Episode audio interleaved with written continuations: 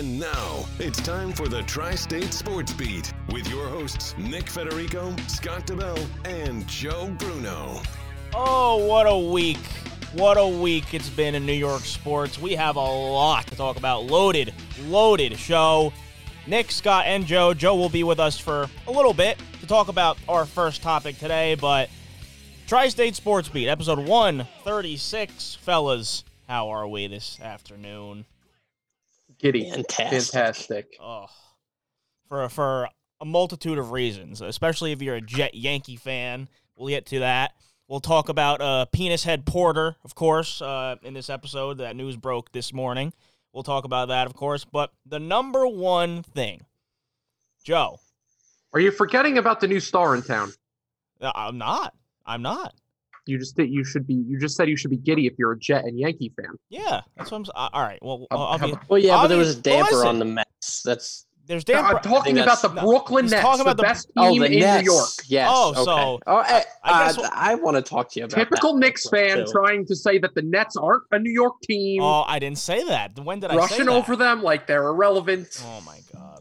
They're a New York team. the They're- typical Knicks fan. Listen, would you rather start with the Brooklyn Nets and, and James no, Harden? I'm just. I just Three? want you to acknowledge them. Well, they're in the episode. We're gonna talk about Yeah, but you said you should be giddy if you're a Jet and Yankee fan. It's giddy times now that you're a Brooklyn Nets fan too. I mean, I, I remember when you were all giddy about Tom Thibodeau I wearing still the am. freaking p- I still paper am. mask, I still am. and am. now your team sucks again. They don't suck. They've won two in a row. They blew out the Boston Celtics. We'll get to that in a minute.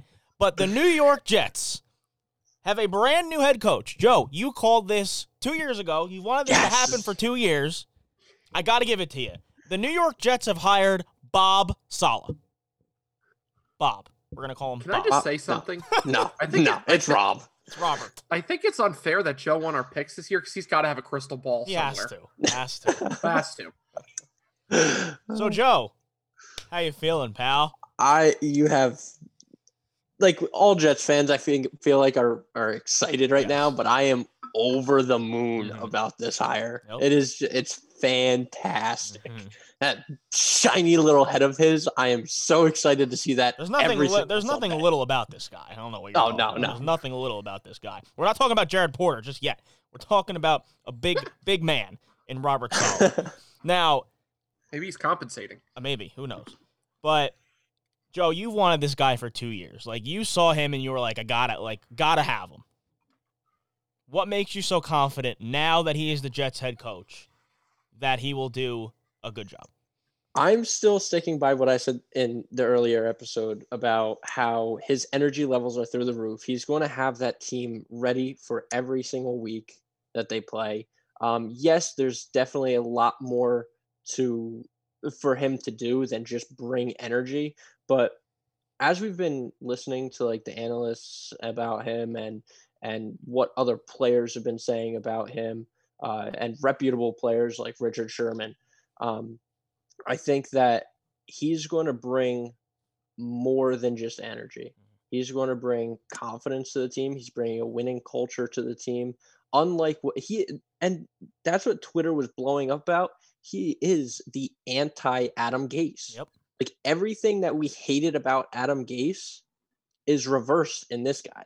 Yeah. Like he is just I, I don't even know how to describe it. He's just I can't and I I'm I know I'm gonna uh get shade for this later down the road, but I cannot see the Jets losing with Robert Saleh at the helm. Oh, Wow. I, I can't. wow. I can't. I cannot. If I feel like if they go on this stretch of losing back to back to back to back like they have in the years past, Robert Saleh is going to rip their heads off, and we won't have a New York Jets team to be disappointed in anymore. So, So- it won't matter. So I guess Christopher Johnson and Joe Douglas were very impressed by the fact that he, that he was jumping up and down on the tables and saying that he wants to be the head coach of the New York Jets. I mean, I mean that that, that only seems logical. But I, I think by the end of that interview, they all three of them were jumping up and Yeah, down on the tables exactly. together. Now you mentioned it like Jets Twitter was absolutely blowing up, and it has been blowing up for several days now for more for a multitude of reasons. But this hire is universally very popular amongst the Jets fans. Now, uh, you know, me personally, like, I mean, it took me a while to get on the Robert Saleh train. I'll admit that he wasn't my number one candidate, but that kind of turned for me once the Jets brought him in for that second interview, and he was the first one. So that only tells you, and you got to give praise to Christopher Johnson and Joe Douglas. They let him walk out of the building, and they still got him. Like we were all nervous that you know he wasn't going to come back because he was going to go talk to the Eagles. He was going to go talk to uh, I think the Chargers at one point, and we were nervous that this was the guy that they really wanted because he was the one that was brought in for the first time in the second interview process. He was a, the first finalist. This is the guy that the Jets wanted all along. And we were afraid that he was going to go. But he ended up coming back, and we got him. The Jets finally got their guy that they wanted. And that feels so good to say because we feel like the Jets haven't had that in a decade since Rex Ryan. Todd Bowles was definitely not their number one guy. I mean, say what you want about like the Adam Gase hire.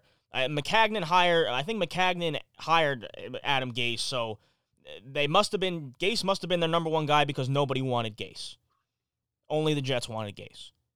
But teams were really chomping at the bit to get Robert Saleh in the building, and the Jets got him. Scott, what do you think? I mean, this is like completely night and day from like two years ago when Adam Gase was just hired. Jets, you know, the Jets fan base was, you know, freaking pissed off and already counting us out, saying, "Oh, we're going to be looking for a new coach in two, three years," which you know eventually did happen. But like this one, when Rob Saleh was announced that he was going to be hired as the Jets head coach, it was like a celebration on Twitter. Like Scott, we were on the phone for an hour just saying how great this was.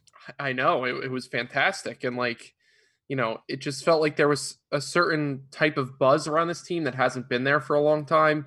Um, I mean, you know, there's still a lot of questions surrounding this team about, you know, is Rob Saleh going to call the defensive plays? What kind of a defensive assistance is he going to bring in? I mean, we're kind of already starting to see, you know, um, the main pieces of the offensive uh, coaching staff uh, head uh, headed by uh, Mike LaFleur, uh, brother of Matt LaFleur, the Packers head coach, and uh, you know who's going to be the quarterback. Those are really the two biggest. Um, And we'll get to the quarterback in a little bit. yeah, the two biggest questions right now. Um, but yeah, it's it's uh, you know we'll wait to see the introductory press conference on Thursday. Two o'clock. Uh, Thursday. can't can't wait for that. The Jets will actually stream it too, which you know Right. doesn't seem like they do very often. So I'm excited to watch that. And uh, you know, there's uh, some fire in the building from the head coaching position, which, like you said, hasn't been there since Rex Ryan. I mean, Todd Bowles was Todd Bowles was the negative of energy He was boring. and Adam Adam Gase was a little bit above uh negative, but Mm. you know he had a severe lack of energy as well. So hopefully this jolt of energy will uh yes. he- yeah hopefully this jolt of energy will you know really light a fire into the building and um you know next is free agency and there's a certain star wide receiver that keeps liking tweets surrounding the Mhm. Jets. And a quarterback. Well, the quarterback hasn't really said anything about liking the Jets. He's just you know hung out in New Jersey and New York for the past week. He's also liked some certain uh, back page New York Posts. Uh, Oh, he did? Yes, he did. Yeah, did. he did. Yes. he Oh, I did not know that. So Joe, like Oh. before we get into all of that, and Scott's giddy as you can tell if you're watching this on YouTube. Scott Oh, just boy. Made, yeah, oh boy. Uh, Joe, did you get a chance to read Robert Saleh's comments? His uh, his introductory comments of being named the Jets head coach. If you didn't, The I'll re- stuff that just the stuff that just came out today. yes, I did not know. I'll read them to you because this this got me fired up. Like this first line right here. There's a lot like thanking Christopher Johnson, Joe Douglas, and all that stuff. But Joe, listen to this. There are no shortcuts to success, and I am committed to working with Joe Douglas to build this team the right way with talented players that play fast and play smart, and a staff that supports and helps develop them through it all. To the Jets fans, he addresses us. Coach King Saleh addressed us, the fans. Your passion and commitment are priceless. I understand your expectations and I embrace them. We have a lot of work to do, and I can't do it without your support. Thank you for your warm welcome, and please stay safe and healthy. He's already won. He's already won the press conference without even speaking in a microphone. He's already done it. Oh dude. Anything me is better than the than the uh Googly eyes. staring into my soul eyes. I hope he comes out with like bug eyes and is like, nah, just nah, kidding." Nah, just kidding. that would be hilarious. I hope he I hope he uh buffs his head real nice. Oh, I hope the computer screen shines off his forehead. There's a glare. I can't see him. but it is great that knowing that Christopher Johnson and Joe Douglas got their number one guy, and they even and like Robert Saleh wanted to be here. That is the biggest thing too. He wanted to be the Jets head coach. He thought this was the most attractive place to come. Who would think about that of a team that went two and fourteen last year, and that has been a laughing stock for fifty-one years since they won the Super Bowl? Let's be real. But you know, we talk about Saleh, you know, as a coach the energy, the rah rah attitude, it's all that good stuff. But you know, and and you know, we have fun. We we play with that a little bit. But Saleh's gonna give the Jets some identity here. Like Joe Douglas and Christopher Johnson hammered the idea that the Jets don't need an offensive guru. They don't need a defensive specialist. They need a leader of men. Like that is what that was the number one quality that they were looking for. And they freaking got it. Like that's that's as good as it gets when you're looking for a leader of men. But you know, what I you know, we have questions about, you know, the staff hire. We'll get to that in a second, but you know, whether he's going to call defensive plays, but the thing about Saleh is that out of all these coaching candidates, you kind of thought Saleh was the guy that could be that CEO type all along. Like you looked at a guy like Arthur Smith, real looks kind of real reserved, who was actually the second finalist, to get this job. And the Jets brought him in after bringing in Saleh. And uh, you got that feeling, at least I did, from Arthur Smith that he was very conservative, almost Adam Gase like, where you don't know if this guy can really lead men. Is he too focused on the offense and all that stuff? But the thing about, and the awesome thing that came out on the NFL, the NFL Twitter page and social media, that video clip of Saleh talking about his staff and how important a staff is tells you what kind of leader this guy is. Yeah, I mean, he pretty much like you know he hasn't even given his introductory press conference and he hit a home run in a minute 45 clip that the NFL yeah. posted. Like, um, the, if there was starting to get a little, you know, a nervy feeling around Jets Twitter when, uh, you know, he left the building after his, you know, two day second interview uh, and went to go interview with Philly, and everyone's like, "Oh, he's not going to come back." We let him leave the building. Like, here we go again.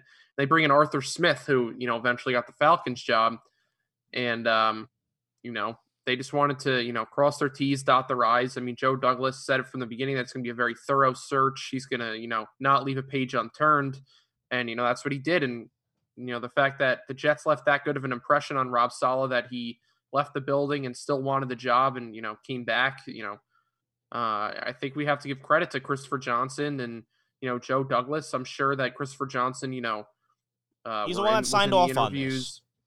Yeah, but the, I'm I'm sure this was Joe Douglas's guy. Um, 100%. I think we have to start.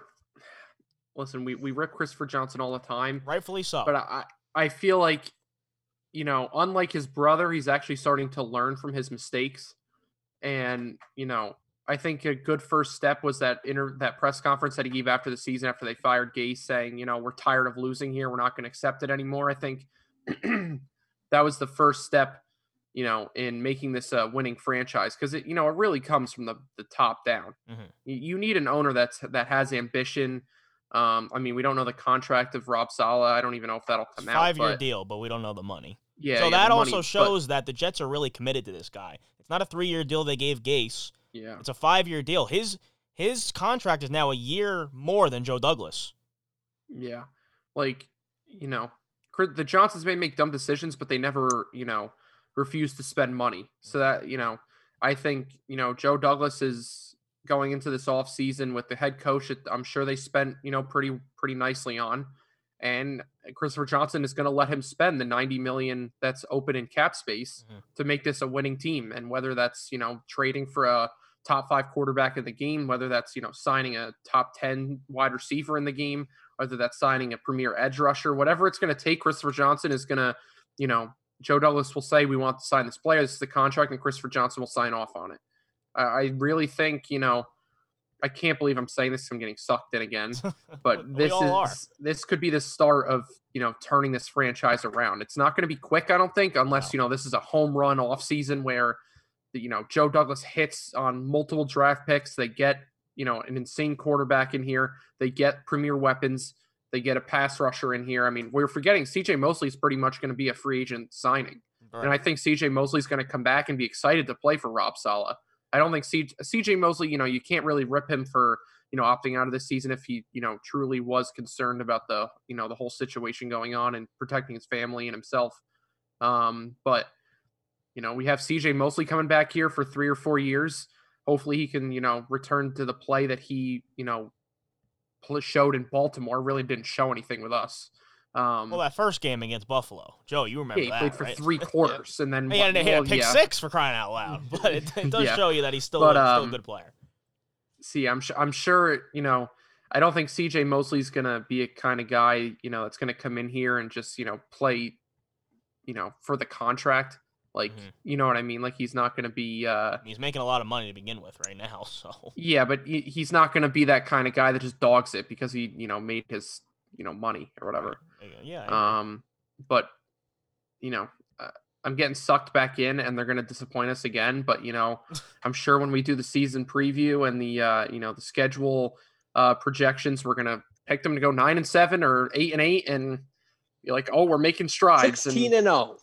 oh, Joe Joe did. Joe did say they will never lose under Robert Saleh. He did say that, Joe. You're not wrong, So but uh, Uh, the, the, a few listen, I, things- I go ahead. Go ahead. just just my last thing. I think the biggest thing here is the offensive coaching staff that he's Yes. bringing in. You know, I think you know we finally have a potential for some excitement with this offense, just because that whole offensive coaching staff in in San Francisco, um, you know, is fun to watch. I mean, granted, you know, they've had their own quarterback struggles, but you know, Nick Mullens and um, CJ Beathard. CJ Beathard come in and win football games for them. Like that's what that's what you need. And if we decide to go in the route of Sam Darnold, that's you know what we have to hope we can get because I think Mike LaFleur is going to be a guy who comes in here. It's going to be a, a system that Sam is familiar with. Um, more of the Jeremy Bates kind of system that he ran his rookie year, where he, you know, he did have a good season. Mhm. He ended that season, and everyone, you know, in Jets land was like, "All right, we have a franchise quarterback here."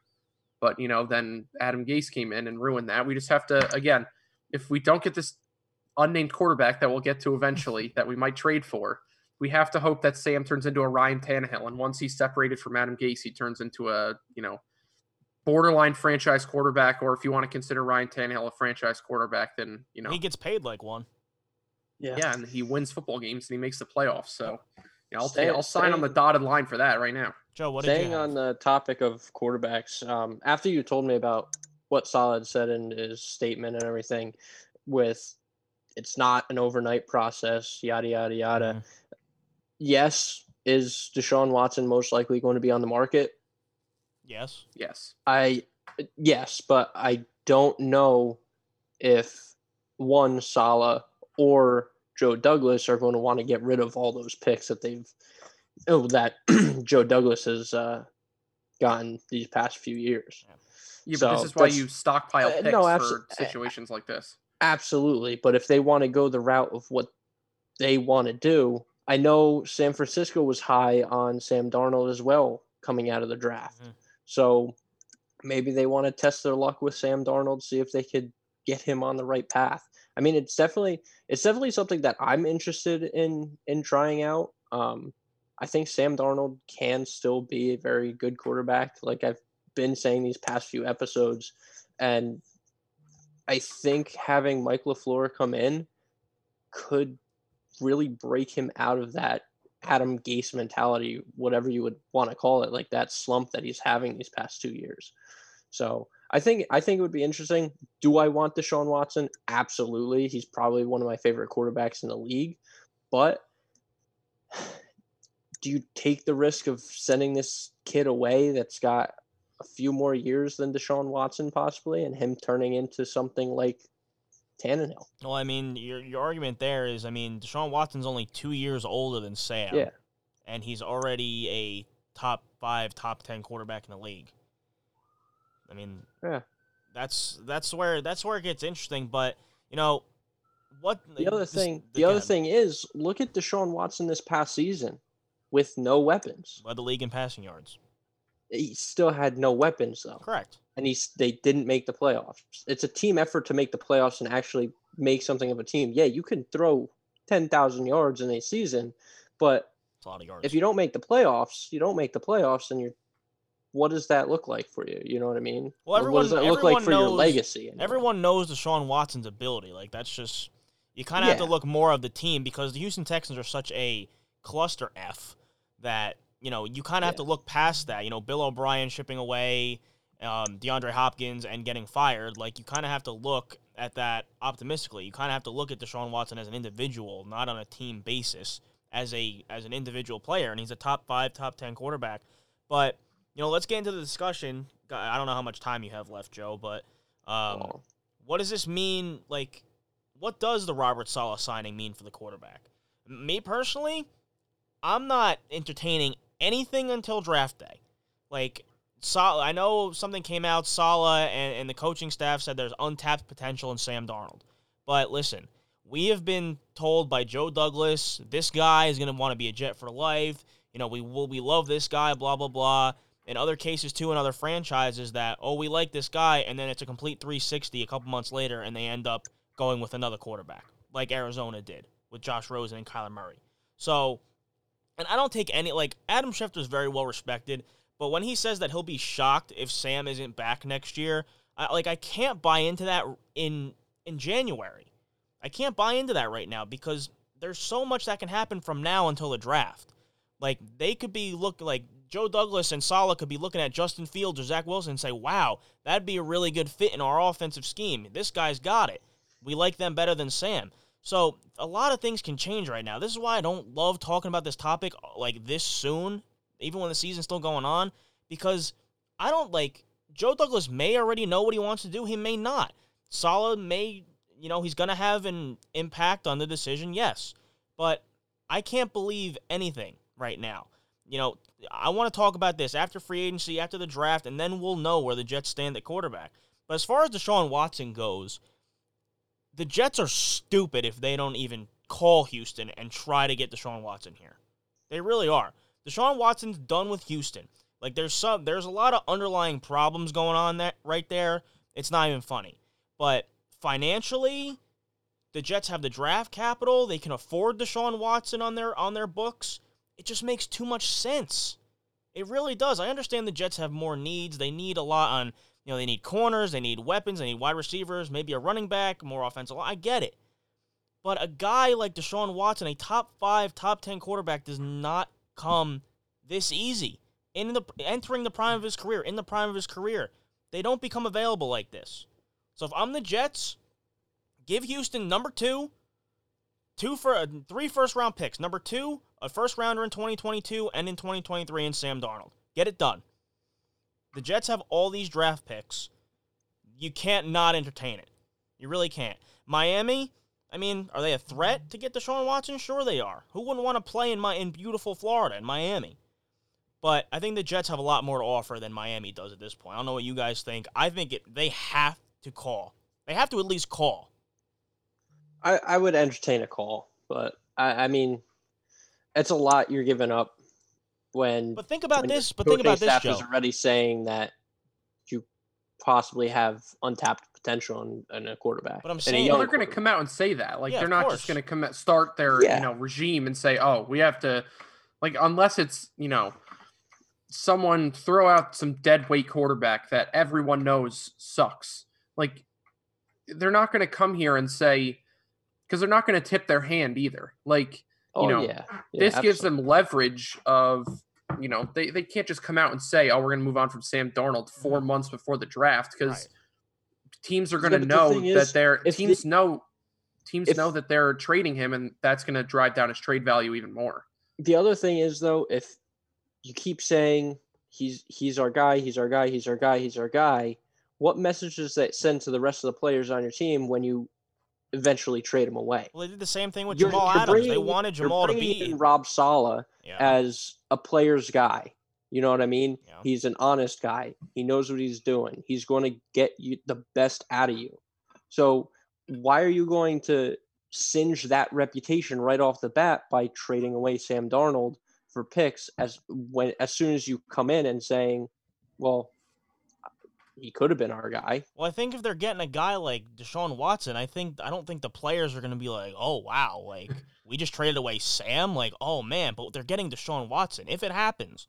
If it, But they also, but also, they I have to buy into a pro. Like they're buying into a new program, and the NFL's a business. We all know that. Like people get shipped out all the time. Business reasons is basically why Jamal Adams got shipped out of here because he wanted a contract now, and the Jets weren't willing to give it to him. But listen, it's basically you're turning Jamal Adams, a safety who shouldn't even play safety anymore.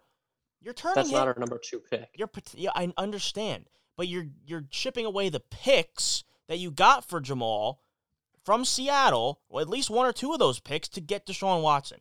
So least, so you're trading away number two and Jamal Adams essentially to Houston for a top five quarterback in the league. I just don't see how you can't do that. Yeah, but everybody's been saying that that's not the case. If you're trading away your number two pick, that's not what we got for Jamal Adams. Yeah, that's your own. If that, we I trade, understand, but that's your own pick. away, Yeah, that's the you What? give up your own pick. That that's the price it's gonna have to pay. There's no way the Jets aren't getting Deshaun Watson without giving up number two. That's just the price they're gonna have to pay. I that's what I'm saying. But you have to stop comparing it to the Jamal trade because that's not what it is. Yeah, but I think the only reason why they'd consider trading number two is because of the Jamal trade. You still have a you know decently early. Uh, 23 isn't awful. Like No. you can get good players there. That's you know knowing they have that pick is one of the reasons why they would make that trade. And And if I'm the you know, Jets, I'm giving them Seattle's picks in the future. I'm not giving. I'm not. I'm, I'm Yeah, giving oh, them their own picks. I'm not giving our Yeah, own and- picks away.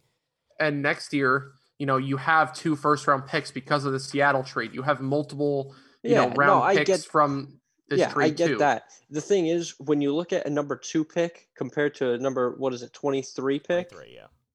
the the value in those is completely different. So everybody's saying that you're in essence trading away Jamal and Sam for Deshaun Watson. That's it, in my mind, that's just not the case.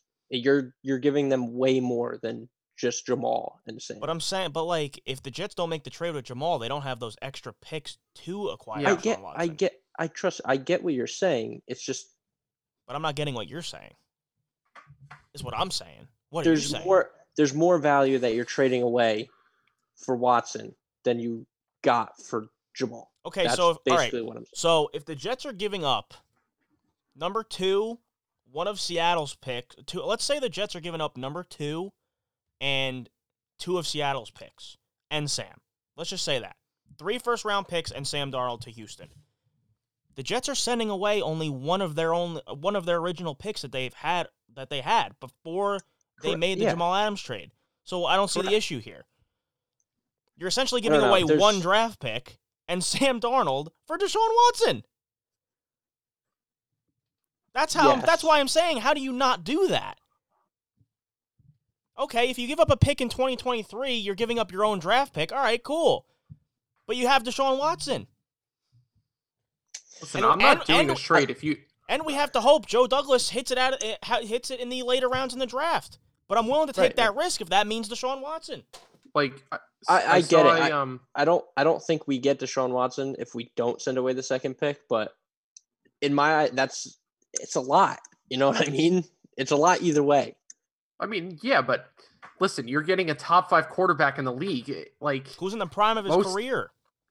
It's yeah, like most he's times you're not going to No. be able to draft that. Like, Yeah, but with no receivers. Yeah, you have the 23 I mean, I think, but I think with a new offensive mind here, I think Denzel Mims is a quality piece. You have Jamison Crowder. Are You're just going to, you know, discount him and Joe, you got to you know think. say You got to he's think nothing. too. He's one of the best slot receivers in the league, arguably. no, I, You have to think, top too. ten. I would. say- I would say top ten.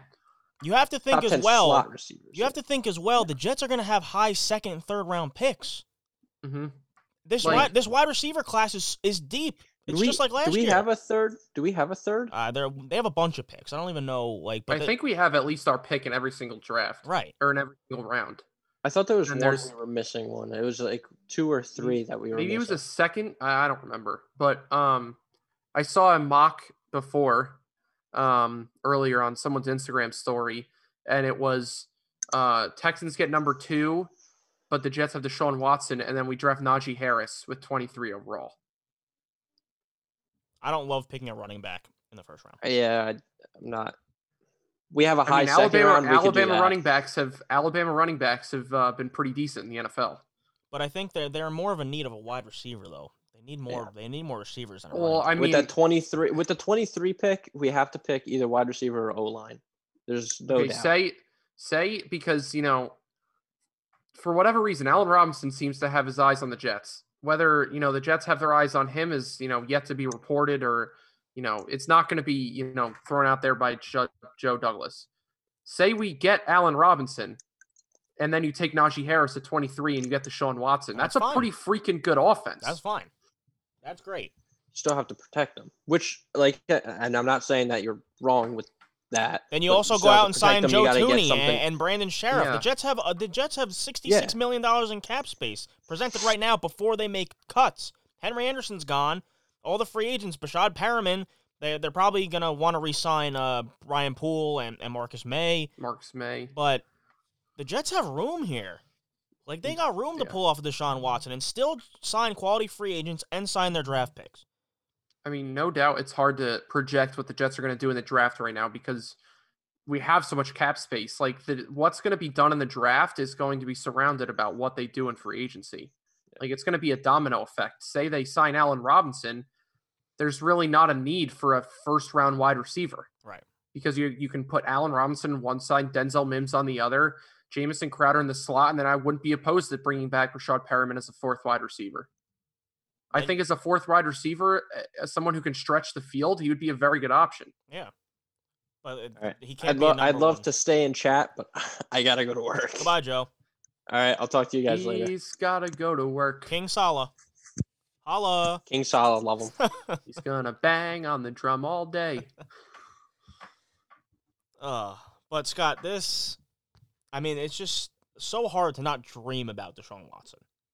I mean, yeah, so and li- listen, someone on ESPN, I don't know who it was, but um, I saw something that he thought a. Let, let's see if I can pull it up because some of my friends texted me about this, about just a ridiculous package that. I mean, if I was Joe Douglas, I would laugh in their face and walk away. Um, let's see. It was some guy on ESPN said we have to give up Quinnen, Mims, and three first rounders. What? I would I would say absolutely, Absolutely not. not. Like, listen, the Texans are in a horrible spot right now. Yep. One, you're gonna have to continue to pay the Deshaun Watson. I don't know how many years he has left on his contract. I think maybe three on this current one. He's a free agent in 2026, but there's a 2024 option. Okay. So if he continues his play, he'll probably be a free agent in three years. Mhm. And then you'll you'll have to pay him again. Um there's that so there's the money involved. Then there Houston has no leverage in this situation. No. He you're not just gonna, you know, keep a guy there, pay him the amount of money that he's owed, and not play him. Right. And especially where, you know, this is a draft where they could potentially draft their next quarterback in either Zach Wilson or Justin Fields or Trey Lance if he tickles their fancy. And Or Mac you know, Jones. Or yeah, but I don't think that. I mean, you never know. I mean, he's going to the Senior Bowl. Mac Jones, honestly, has the most to gain in this whole offseason period because he, you know, accepted an invite to the Senior Bowl, which also DeVonta Smith uh, accepted an offer to the Senior Bowl, which was very surprising. I figured, you know, I mean, his hand injury must not be that bad that he sustained in the national championship, but um, he'll be at the Senior Bowl, and again, Mac Jones will be at the Senior Bowl. He could jump into you know top ten or at least top half of the draft. You know, um, you know projection if he you know has a really good Senior Bowl, has a really good combine. Which you know they announced different ways they're doing the combine this year. I didn't read it all because I was just very confused on what the heck they're doing. Um, and then I'm assuming pro days will be able to, you know, go ahead as hopefully planned Right. this year um, after no pro days last year. But again, the Texans, they're going to want to get this deal done before uh, the draft because with that Jets number two overall pick, they'll probably draft a quarterback. So, Right. you know, I, I think it's not going to materialize quick, but I will know by like maybe mid February, March, whether you know this whole Deshaun Watson thing is going to work out or not. See, I think like we're optimistic, we're giddy, we're we're excited for the potential of this happening, but in reality, I don't know if this happens only because I think Joe Douglas is just so committed to building a team the correct Mm-hmm. way. Yeah, I mean that's something he's preached for the past year and a half that you know, and it's also not really in, you know, his blood or his, you know, bringing up in the NFL. Like the Ravens and the the Eagles don't make a ton of blockbuster moves like this. Yeah, they build So in Joe the draft. Douglas is what? They Yeah, build they build, to the draft. Yeah. Like this isn't going to be, you know, something that Joe Douglas like Boomer Boomer Esiason brought up something interesting on WFAN saying that if Mike Tannenbaum was still this team's general manager, Deshaun Watson would 100% be a Jet because he would do whatever the heck it took to get him here, whether that was overpaying or whatever. But, you know, I that's that's definitely something to consider too is, you know, the makeup of Joe Douglas and if he would be interested in even trading away one first round pick, let alone like three to get Deshaun Watson. Yeah, it's I just I just find it hard to see that Joe Douglas after because he's thinking about like, oh, I got two first round picks. He's probably for Jamal Adams. I'm like, wow, probably should have got less than that, but Yeah, you got a quarterback ransom for a safety. pretty much. So I just I just have a hard time believing that Joe Douglas is going to want to part with those draft picks because, I mean, through one year of the draft, he's hit on one first round pick, and that's Mekhi Becton. So if we can get a quality of player like Mekhi Becton at his position on multiple positions, uh, the Jets are pretty set. Like that's a pretty that's a pretty optimistic feel right there. But you know, the one thing we didn't mention was you know the no trade clause in Deshaun Watson's Mhm. contract plays a huge part in this. He's going to want to have to come to the Jets. Now he can like uh, posts on Instagram or Twitter and whatever, and play with the fans' emotions and whatnot. But at the end of the day, he's going to have to sign off on where he wants to go. Does he want to come to New York, face all that pressure and whatnot? It's interesting though because yeah, that has a lot to do with it. But he wanted the Texans to go after Robert Saleh, and they didn't. They ref- they straight up refused to interview him, as well as Eric Bieniemy, which you know gets into a whole nother discussion that we won't get into today. But he wanted to play. He wanted to play for one of these coaches. Eric Bieniemy, not likely he's getting a head coaching job now. Very strange. It's a weird thing. We talked about that last week a little bit, but he wants to play for a guy like Robert Saleh, and if he makes that known, and you're the Jets, you go. You could you do anything to go after that guy. Like I said before, 25 year old elite quarterbacks don't hit the market all that often. They got to take advantage.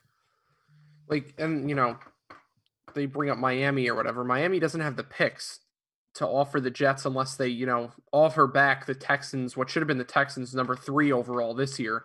But ag- this all depends on how the Texans value Tua because all, the only way a deal happens with Miami is if Tua's involved. Right. And for some reason, Miami's, you know, already starting to write off Tua. You know, he played what, five, six games? Which is just Tex- ridiculous, to be honest with you. Like Tua Yeah, is like- not Josh Rosen. He's not. He's not, but he had he didn't you know he won games starting, yes, but you know he never really did any win any games with like flying colors. You know he you know didn't have the greatest rookie season, but I think you know you can tell, yeah, like you said, he's not Josh Rosen. I just don't think it's fair to Tua. I'm sorry to cut you off, but I don't think it's fair to Tua that you always had Ryan Fitzpatrick over your shoulder, and if you screw up once, Fitzpatrick's coming in. Like the Dolphins need to Yeah. figure out and start Tua for 16 weeks to see what you have. I mean, th- That's me. th- when they put Fitzpatrick back in, it's not like you know he made them look like idiots for doing it, but But you get, but you get what I'm saying? I agree, and and I think the the manner they benched Fitz, Fitzpatrick was also kind of screwed up. Um, but like I said, Tua's you know the big thing in this. The the Texans probably aren't going to agree a deal with the Dolphins unless Tua's involved. Yeah, I mean, I think that's kind of a given.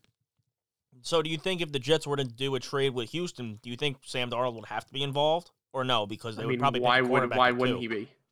Well, because they could pick a quarterback with that second overall pick. They could, and you know that is something to consider too. Um, I think Houston would probably go along the lines of drafting one if they had number two overall. So that could also result in more draft capital for the Jets. You know, Mhm. third round pick or whatever you could get for Sam.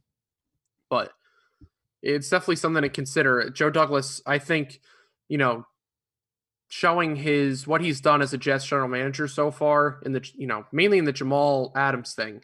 Yeah. he's going to pick up the phone. He's going to call and see, you know, what's going on with this because, like you said, top five or elite quarterbacks that are 25 years old don't hit the market very often. Like I, I can't even remember the last one that has. Like, I mean, maybe Dak this year if you know whatever happens with him and the Cowboys, but I don't know. I, I think, you know, uh, Joe Douglas has to pick up the phone. I'm sure, you know, he's either done it already or is considering doing it. And, you know, we'll, we'll see where that goes. But for some reason, you know, a lot of national media members and just people in general around the league seem that, you know, I don't know if they're just talking this thing into existence or, you know, the talk is creating all this steam towards this, but it seems like the Jets are, you know, in at least one of the two front runners to get Deshaun Watson. They're two to one favorites to get to land him. I think Miami's like four to one. I saw that yesterday. So I mean, whatever whatever you put stock into that, I, I really don't. But I mean, I've said this might have been before the time of this podcast, but I said it when Deshaun Watson was was draftable that the Jets should take him. I, just you just saw it from the national championship game and his whole senior year that this guy was going to be a talent. Right. Right. Like, I mean, I I've always liked Deshaun Watson. I like I said, the fact that Mike Maccagnan put faith in Christian Hackenberg over not drafting Deshaun Watson or Patrick Mahomes just shows how stupid he is. Correct. Absolutely correct. And and Joe's not here to defend himself, so I don't want to kill him, but it is funny that you know, Joe has always been this one where you know, you don't, you know, draft uh, draft picks are lottery tickets and you know, you you you acquire players with draft picks. And now that Deshaun Watson's available, when that never happens, Joe's like, ah, it's too much. No. Joe waffles a little bit here. Like, And- I, am pretty sure we know, all have waffled on here, but like Joe waffles a little bit. and you know he's been you know all over the horizon with the Sam Darnold Yes. thing. Sam Darnold's not the answer. I think Sam Darnold has untapped potential, like all over the spectrum. we love Joe, that's why he's that's why he's Ranger Joe. That's why he's producer Joe. We love him, but well, yeah, guys, we're we're psyched about the Saleh hire, the offensive staff that he's been putting together. Um, what what's your thoughts before we before we break, Scott? That Saleh, i- it's a possibility that he will call defensive plays, but he is looking to interview defensive coordinators. Like, does that bother you that he might call defensive plays or or not really? No, I don't. It doesn't really bother me. I think I said last week that it's not as big of a deal if a defensive head coach calls plays compared to an offensive head coach, just because offensively there's so much more involved. Like defensively, there's you know there is some leeway that you could still be a CEO type head coach and still call defensive plays. I, it's not a huge thing for me.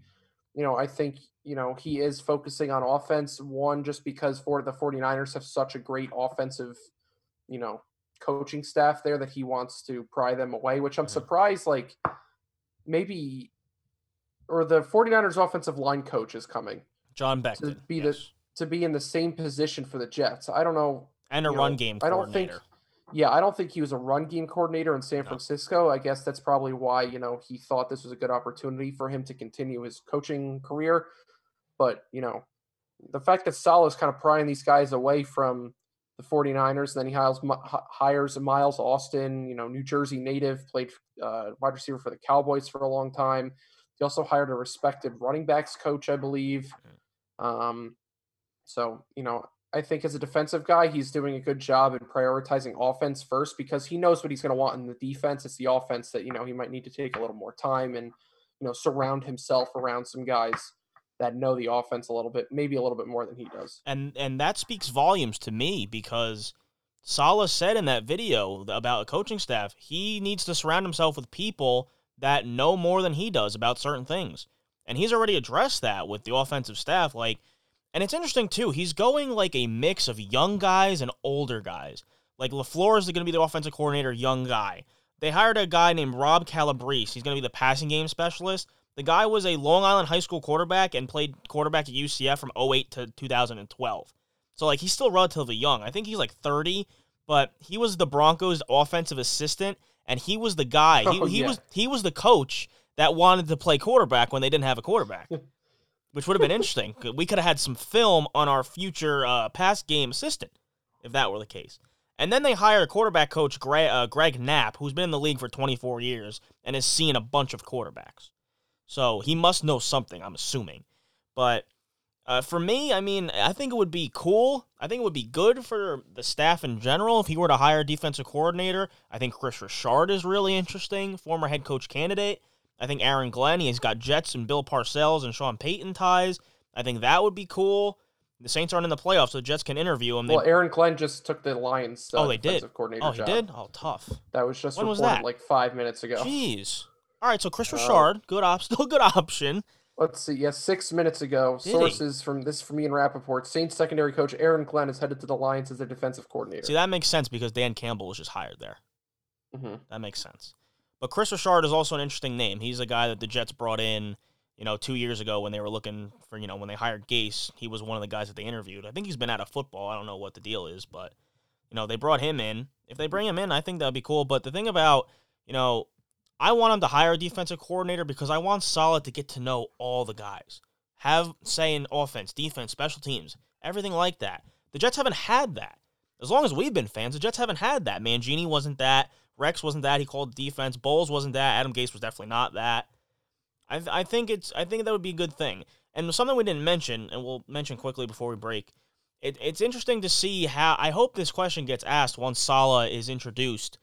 I want to know what the hierarchy is of the organization, because Saleh has one more year on his contract than Joe Douglas. Because he's a first-time head coach, does that mean that Joe Douglas is going to be Saleh's boss? Is Saleh going to report to Joe Douglas? Like, I'm kind of interested to see what's going to happen there. Yeah, I'm sure that'll be talked about in the press conference Thursday about what the whole organizational structure will be. But, you know, it, it should be interesting to see, you know, that will show how much trust that Christopher Johnson has in Joe Douglas and Rob Saleh.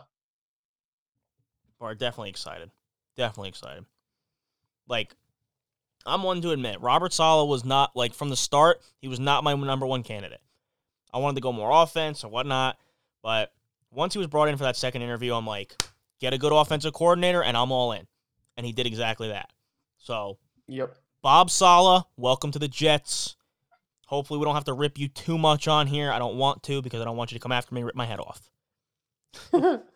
Hopefully not. All right, we'll break, ladies and gents. When we come back, Mets and Yankees talk. Oh, the Mets are in the headlines for all the wrong reasons this morning. And the Yankees finally did what they should have done all along. Thank you, thank you, thank you. And then, of course, I don't want to forget this. After baseball, we'll talk basketball. Knicks and the Nets. I think Scott has uh has changed a little bit on his take Maybe about about the James Harden deal. So we'll talk about all that when we come back. You're listening to Tri State Sports Beat. Don't go anywhere. Do not press that dial. We'll be back. Do you have thoughts you want to share? Have questions, comments, or hot takes surrounding the world of New York sports? We want to hear from you, so give us a call on the new 24 7 Tri State Sports Beat fan line. Call our new toll free number at 862 260 4315 and leave us a voicemail with your questions and comments so you can be heard on that week's episode of the Tri State Sports Beat. Again, that's 862 260 4315. We can't wait to hear from you, New York sports fans. All right, Tri State Sports Beat. Welcome back, everyone. Uh, got some interesting news this morning about Mets GM Jared Porter. Uh, I mean, what is what's going on here? Like, I like twenty in twenty sixteen, he was a scout for the Cubs and 62 text messages, guy. 62. uh, like, what is wrong with people? What, like, and it's interesting too. You had to, he had to have known that these pictures and these text messages were gonna come back to bite him. I, how, like, what are you doing? Like when that came out, I was like, oh no, uh, this, uh, like, there's no coming back from this. And Major League Baseball is no. doing an investigation now, which may suspend him like a long time. And Sandy Alderson's going to address it. I think in like three, in two minutes. Actually, he's going to be on on uh, SNY or whatever and address this. But the Mets have fired Jared Porter after being here for three months, right, Scott? Three months as the Jets, as the wow, the Jets. I, I don't even know if that he was hired December, early December. Yeah, as the Mets general oh, manager. A month and a half. Yeah. I think it was like 37 days he was the GM. Like now, I- don't I don't think the Mets really needed a GM to begin with. Sandy Alderson's running the show. We all know that. Jared Porter was just basically the guy that was probably going to take over once Sandy, you know, had retired. But like, do you think the Mets knew about this? I mean, according to them, they didn't. But uh, I, I think the Cubs didn't even really know about it somehow. Um, Well, it, I think this all. that's funny because ESPN had the story for two years. How, like Yeah, it was some- even more than that. They they knew here. about it in they knew about it in like 2016 or 2017, I think. 2016 is when it happened, but something's just not adding up here. Someone had to know. Yeah, it's a very weird situation, and you know, thankfully for the Mets, it's not their situation anymore. But you know, of course, the Mets are going to Met always. You know, it, it can only be so good for so long until you know some dumb thing, uh, you know, happens with the Mets, and um, yeah. Listen, the, the Mets need a George Springer signing to get over this whole George your Oh. George Jared Porter kind of thing. Um, it's kind of crazy. What other franchises had a coach and a GM or a manager and a GM be fired before they even were sitting in for a regular season game with their organization? It, it would be something if it was both in, in the Wilpon regime, but like, w- what a beginning! Like, the, the the Mets had so many highs: Stevie Cohen buying the team, acquiring Francisco Lindor, and then this week eh, they signed Brad Hand, but it's not finalized, and now it didn't happen. Now Jared Porter's gone; Yeah. he's been terminated as the as the general manager. The Mets put out a statement um, from the Mets president Sandy Alderson about six about six hours ago. New York Mets have terminated general manager Jared Porter effective immediately. Jared's actions as a reflect uh, as reflected by events disclosed last night failed to meet the Mets standards of professionalism and personal conduct. And also, King Stevie Cohen uh, took to Twitter real quick uh, when that news broke and came out, said that we have terminated Jared Porter this morning. In my initial press conference, I spoke about the importance of integrity, and I meant it. There is zero tolerance for that type of behavior. Now that's an owner. That's an owner that take cares that takes care of business right away. So I think the Mets handled this fine. I mean, if they didn't know, they didn't know, but they had to I mean, fire. I, I think if they knew, they wouldn't have hired him in the first place. exactly, but they had to fire. Got to give the Mets a little bit of a benefit of the benefit of the doubt. Yeah, you have to. But there was no shot Jared Porter was going to keep his job after this. There's just no shot. Uh, so the Mets will move forward with, uh, I think their assistant GM is going to take over, or they're going to do another search. I don't know much details about that, but uh, yeah, Jared Porter has been fired as the Mets general manager after just being hired in December. What a crazy, crazy turn. And now he'll probably never be back in baseball ever again. I mean, if Major League Baseball is gonna put an investigation out, probably not looking good for uh, good old Jared Porter there. No. Not good. Not good. All right. The New York Yankees. Scott, we I mean, we didn't have a shadow of a doubt, did we ever? We never came out came on here and freaked out that the Yankees weren't going to re-sign DJ LeMahieu. We never did that. But they get the deal done. And let me tell you, Brian Cashman must have pulled some magic rabbit out of the damn hat. He really must have. Six years, $90 million, $15 million a year? You take that to the bank for the second for the best second baseman in baseball. Like I, I was reading this and I was like, there's no way this is real. There's no way it's six years, ninety million dollars. There's no way. Joe threw out a fugazi number like seven years, three hundred and twenty-four million dollars. One of his coworkers saw. it. I go, Joe, you don't even watch baseball. I don't know why you're even telling me this right now. I really don't. Yeah. But we were thinking more three, four, four year deal. That's what was being talked about. But the Yankees give DJ six years, $90 million. And let's be real. We had our doubts. I'm not gonna, you know, I'm not gonna poo-poo everyone and say I never had a doubt. I believed in Brian. Ca- I I believed in Brian Cashman. He was always gonna get it done. I did not.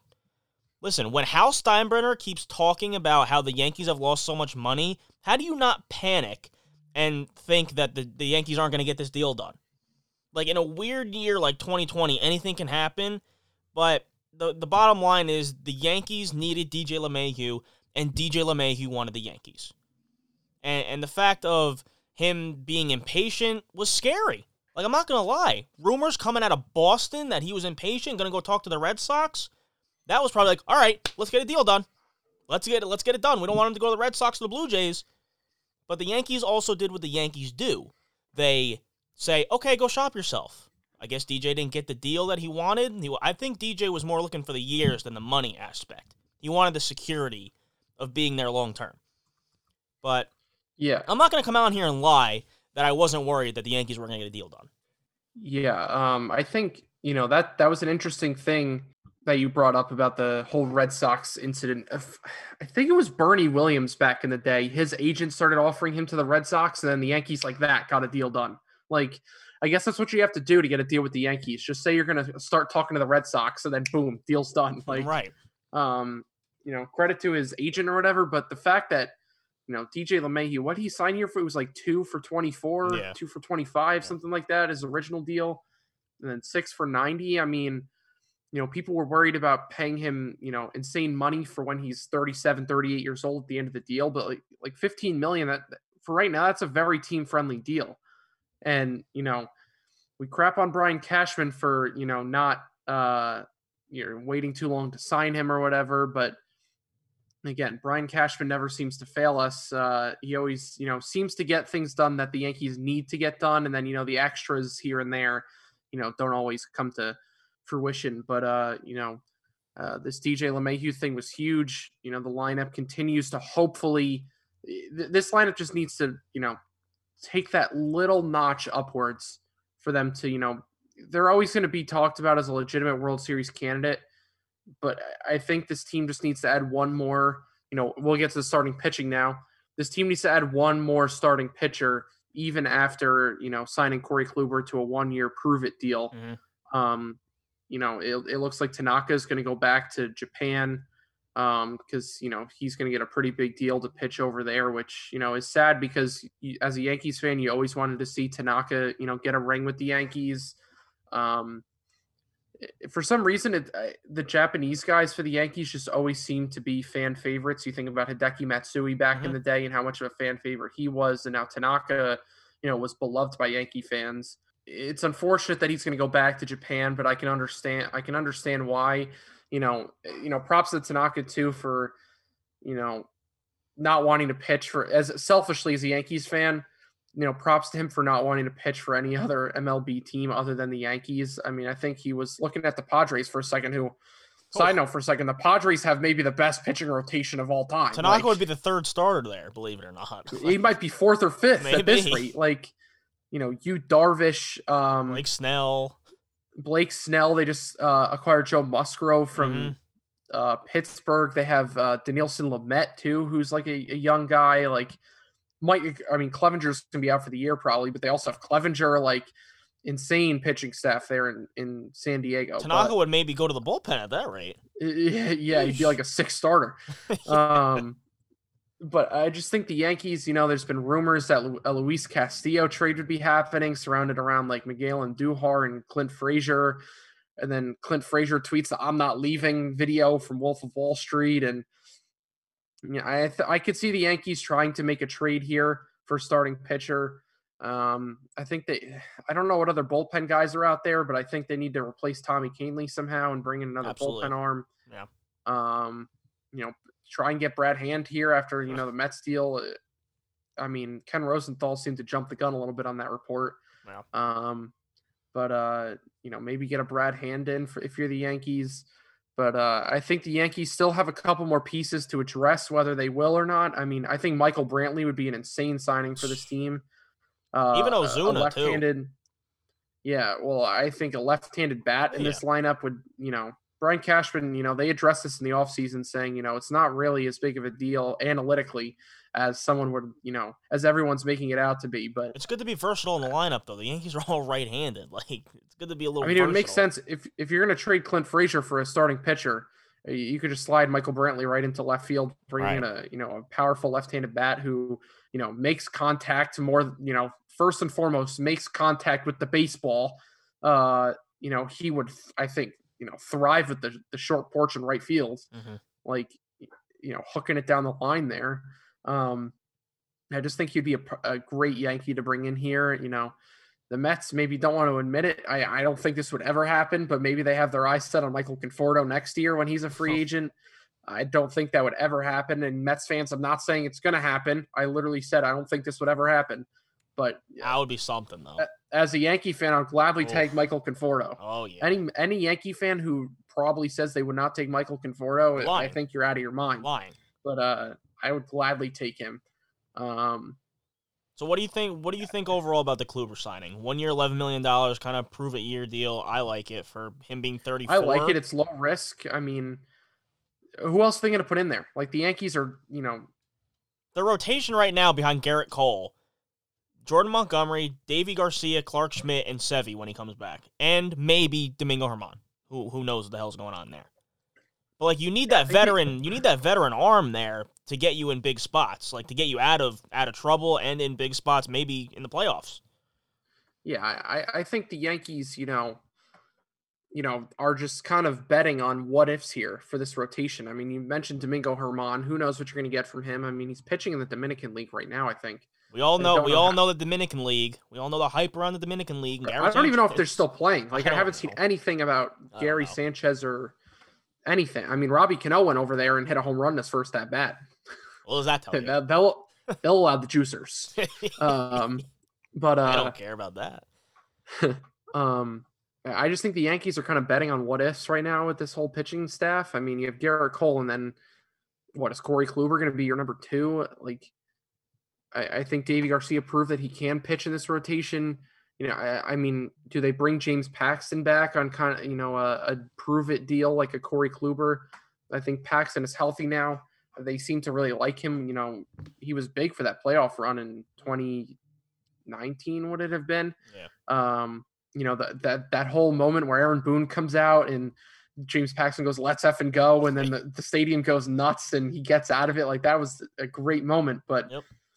From what we saw last year from James Paxton, it was a completely different pitcher. And um, you know, he he's out there. I, J.A. Happ's still out there. I t- freaking hope they do not bring him No, back. He's like absolutely Luis. Cessa of the starting rotation. Just never want to see him again. Like the Luis still Uh, on his roster is abysmal to me. The fact that the Yankees still have Luis Cessa on their freaking roster pisses me off. It seems that every time we go to a game, he's on the mound. I think they just Yeah, kind of toy with us. Hey, these Remember guys. that guy that said Oh, that said when J- Luis Cessa's on, he's like Justin Verlander. idiot. Yeah, how about that now? Yeah, just like Justin Verlander, a uh, a what? A whopping 3.3 ERA. Great. 16 games. I mean, that wasn't awesome. that wasn't bad for Luis Cessa. last- He- in Luis Luis Cessa's defense, he was not pit. He did not pitch bad last season. No. In garbage time, Pax, on the other hand, 6.64 ERA. he was horrible. not good. I mean, you have to wonder if that whole back surgery and then the elbow injury and whatever really, you know, it had to affect him last year. Could have. Um, because he had that really, I think he had like really serious back surgery. I know he had back surgery. I'm assuming it was pretty serious in the offseason coming into last year. Yeah. Um, I don't think he pitched much in spring training or the training summer camp, whatever the heck it was called. Um, but ano- another great thing about baseball this season, looking at it, was we're actually going to have a spring training. Yeah. Um, you know, hopefully, you know, with the outdoor thing, at least some fans, probably not spring training. I don't, I don't think they'll allow fans in spring training. Nah, spring training it- sites are way too small. It's not worth it. They're too small, but- too. Um, you have to hope, you know, opening day, Yankee Stadium. What does Yankee Stadium hold? Fifty thousand, something like Oh that. Maybe God. probably more. Yeah. Hopefully, you know, the Yankee Stadium got a seal of approval last year from some organization saying it was, you know, the first stadium in the world, or at least in America, to be labeled as COVID safe and have protocols in place that you know allowed fans to attend games safely. You know why? Because there's I nothing fun s- in the stadium. That's why. Yeah, I think no saw there's no there there's no uh, Shake Shack to line up in droves for. Or bacon on Um, a stick. Yeah, Or Chickie's and Pete's um, when everyone's sitting next to each other. Yeah.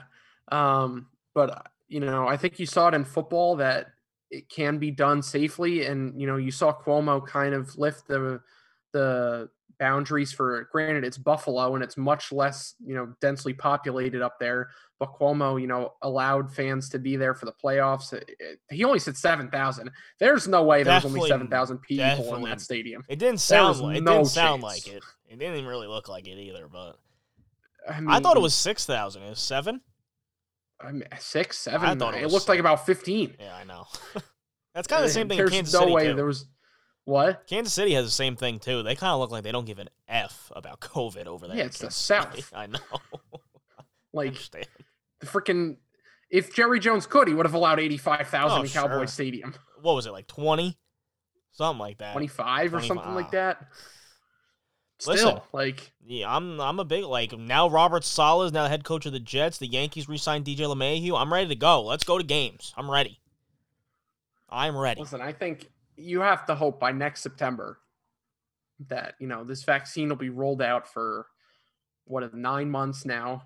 Hey, listen, we everyone better. who we better. everyone who wants it is going to be able to get it, hmm and you know hopefully it's effective, and you know we can start you know doing the things we love and going to sporting events and um yeah I the fact that games now that have 10,000 people in it feel like a full house is just Sad. kind of sad. It is sad. Like, I mean, it's awesome to see fans in it. And the fact that we're saying, wow, they have a lot of fans. These playoff games are usually freaking shoulder to shoulder, freaking Yep. hug your neighbor like it's like a it's just your ima- brother, but just they're a stranger. imagine MetLife Stadium when, when the Jets get a home playoff game in three years with Robert Saleh at the Oh. helm and Sean Watson. Oh, we're gonna be You'll, there. you'll be hugging people you've never seen Oh, before. I know. I'm gonna go find that guy that sat behind me and Joe in the season tickets. I'm gonna point at him and I'm gonna go. I'm gonna give you a fat hug. I want to kiss you. Yes, Joe. I would kiss Joe Namath too. Oh, but like, hold on, timeout. We didn't get to this. What? Fireman Ed, Robert Saleh, Oh, very similar. very similar. Yes. It's probably just the bald head and you know the buff physique, but I would love to see Robert Saleh lead a Jets chant. oh yeah, absolutely. and wave the helmet and start. Oh, oh. um, Sandy Alderson Let's get, it, let's get it taped in the pregame in the uh, Yes. off season. Sandy Alderson speaking to the media right now started about four o'clock. Uh, Anthony DiComo, uh, Mets beat writer for MLB, said that first became aware of the Jared Porter story around 5:30 last night. Those are the kinds of things that this organization and many others find uh, not tolerable in, in any shape or form. Basic GMs speak like that. He also added, which was funny because we just brought this up, that if he hadn't, if they, he had known in advance, the Mets would have never hired Jared Porter. That kind of goes without saying, but it's just funny that we mentioned that before. Um, yeah, very weird thing. But yeah, I like the Kluber signing too. Going back to that for a second, two-time Cy Young winner, veteran arm the Yankees probably need. Um, but yeah, happy uh, happy fans, happy Yankees, happy DJ LeMahieu. I guess. I mean, needed to bring him back, had to do it. Um, all right, I think that's all we got for baseball. Besides that, I mean, the Luis Castillo trade thing, I think that went down the drain once the Reds wanted Gleyber Torres. I think that's absolutely ridiculous. Wait, they wanted Gleyber? yeah, I didn't see that. they wanted Gleyber. I go, you're kidding me, right? Like the Yankees were like, all right, that's that, that's not happening. So I mean, Castillo's They good. He's, he's a good young pitcher, but like for Gleyber Torres, you kidding me? What are we doing here? Like, but I agree with you. I think they still need to add pitching. Like they they definitely need some bullpen help a little bit. They're not quite as all bad off as the Mets are, but and another starting arm couldn't uh, couldn't kill you. Really couldn't kill you. All right, well we'll take a break. When we come back, basketball.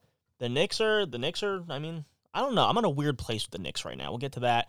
And the Nets. I was telling you last night, Scott. They are the best team in the Eastern Conference, and we're going to talk about why when we come back. You're listening to Tri State Sports Beat. Don't go anywhere. We'll be back. The Tri State Sports Beat has partnered up with Southside Productions to bring the podcast to the next level. Southside Productions features an already impressive yet small roster of podcasts, including everyone's third favorite baseball podcast, Take a Pitch. Us, along with everyone else at Southside Productions, are working hard to bring the best sports media content to you, the listener. So do us a favor and check us out at www.southsideprod.com. That's southsideprod.com and follow us on all major social media platforms. And now, back to the show. Brooklyn. Brooklyn. Oh, if only fans were allowed in the building last night. It's How still effective when they play been? it. It's still effective when they play it. I, I feel Our it. future quarterback was in attendance. I saw that. I did see that. Oh boy. Oh boy. Allen Robinson was also liking James Harden things oh. about coming to Brooklyn. oh boy. James he's Harden. also liked about he's also liked uh, reports about four other teams uh, attached to his name in the NFL. But you know we're gonna focus on the Jets. yes, we are. We are a New York centric podcast. We will focus on that.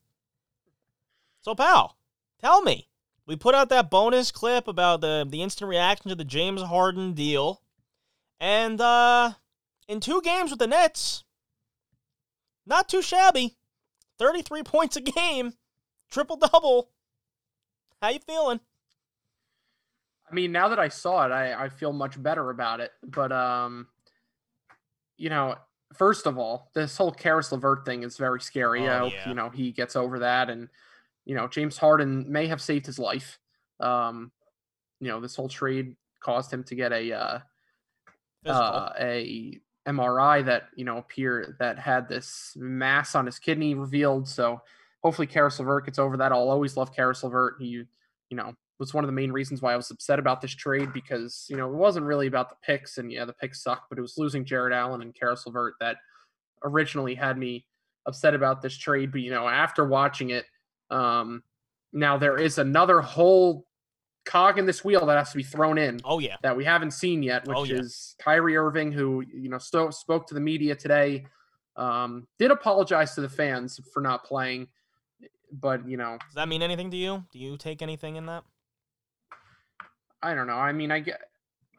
I'm happy that he sees the fans' perspective about why he, you know, he does.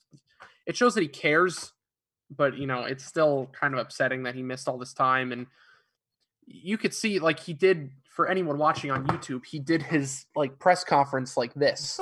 like, hold on, let me put my screen down. He literally like had his arm like his head on his arm like this and was talking. So he didn't want to be there to begin with. Let's be honest. I mean, I think he's still going through stuff. He did say that he had a bunch of personal and family things going on. And it was all just too much for him, so he had to step away. Which, you know, I don't think those situations will ever come out. But, um, you know, I st- I'm still, you know, it was still getting very annoying that he was not playing. But you know, hopefully he took care of what he had to take care of, and that'll be the last distraction this team has to have with him this season. But um, Back to James Harden. yeah, there. Yeah, but it's a big. thing. Ky- Kyrie's a big thing in this. Like, what Yeah. Kyrie are you going to get? Are you going to be the guy that, you know, is he going to play off the ball? Is he going to have the ball? How's he going to react to James Harden here? Is he going to be a guy who can play with two other stars? Like, we have to see Kyrie play against the Cavs tomorrow night, and I hope Jarrett Allen. First of all, I hope Jarrett Allen destroys DeAndre Jordan because oh, DeAndre yeah. Jordan, whether you know people say, oh, he looked great against the Knicks and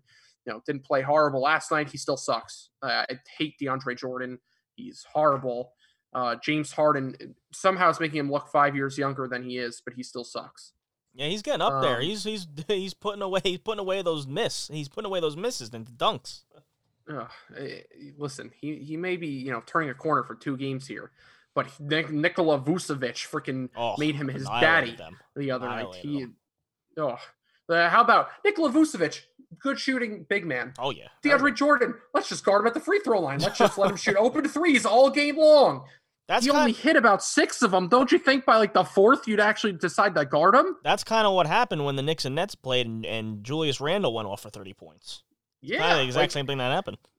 It's lucky that Giannis wasn't able to shoot last Right. night because you know Giannis would have had fifty. That was a great game last night. It really was. It was. It was. Um, I thought Khris Middleton's shot was. He was. I think he was the one that took the last Yeah. shot. Yep. Um, I thought that was going down, like that was halfway down. The whole clock issue, I think the Bucks got kind of screwed because the it, it was clear that they, you know, signaled for a timeout with about six seconds left. Mm. They ran the clock down like three seconds, and the refs reviewed it and said that, oh, it's non-conclusive. We can't give you more time. I, I think the Bucks got kind of screwed there. Um, But a win is a win. hey, yeah, I'm I mean, I'm not going to complain, but if it was against the Nets, uh, it'd be, you know, pretty, uh, pretty annoying. But, um, yeah, the, the more you see this whole James Harden thing, the more, you know, you have to like it as a Nets fan. I thought the, the lack of depth would, uh, be hurting this team. Nope. But, um, what? not yet. Not yet. Uh, Bruce Brown is playing well. Uh, Jeff Green, you know, stayed hot. Joe Harris is going to have a freaking island to shoot from Oh, because he's wide open every single time. Um, yeah, this team, I just wish Nic Claxton was healthy because I'd like to see what he can offer. But Reggie Perry uh, gave you good minutes the other night.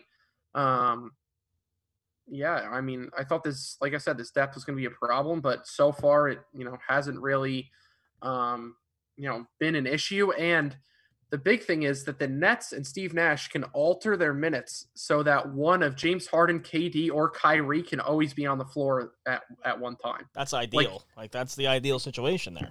Yeah, and then in the fourth quarter, quarter you know, you play your best guys. But like, there's not going to be that period of the second quarter where you know you're playing your whole second team for eight minutes and then you bring your starters back in, like a lot of NBA teams do. Like, there's always going to be a time where James Harden might be on the floor with like some reserves, or Kyrie and you know KD will be on the floor, or you know whatever combination. But I think there's always going to be the opportunity to have at least one of them on the floor at all times, wow. which is you know going to be huge for this team, and hopefully they can all stay healthy.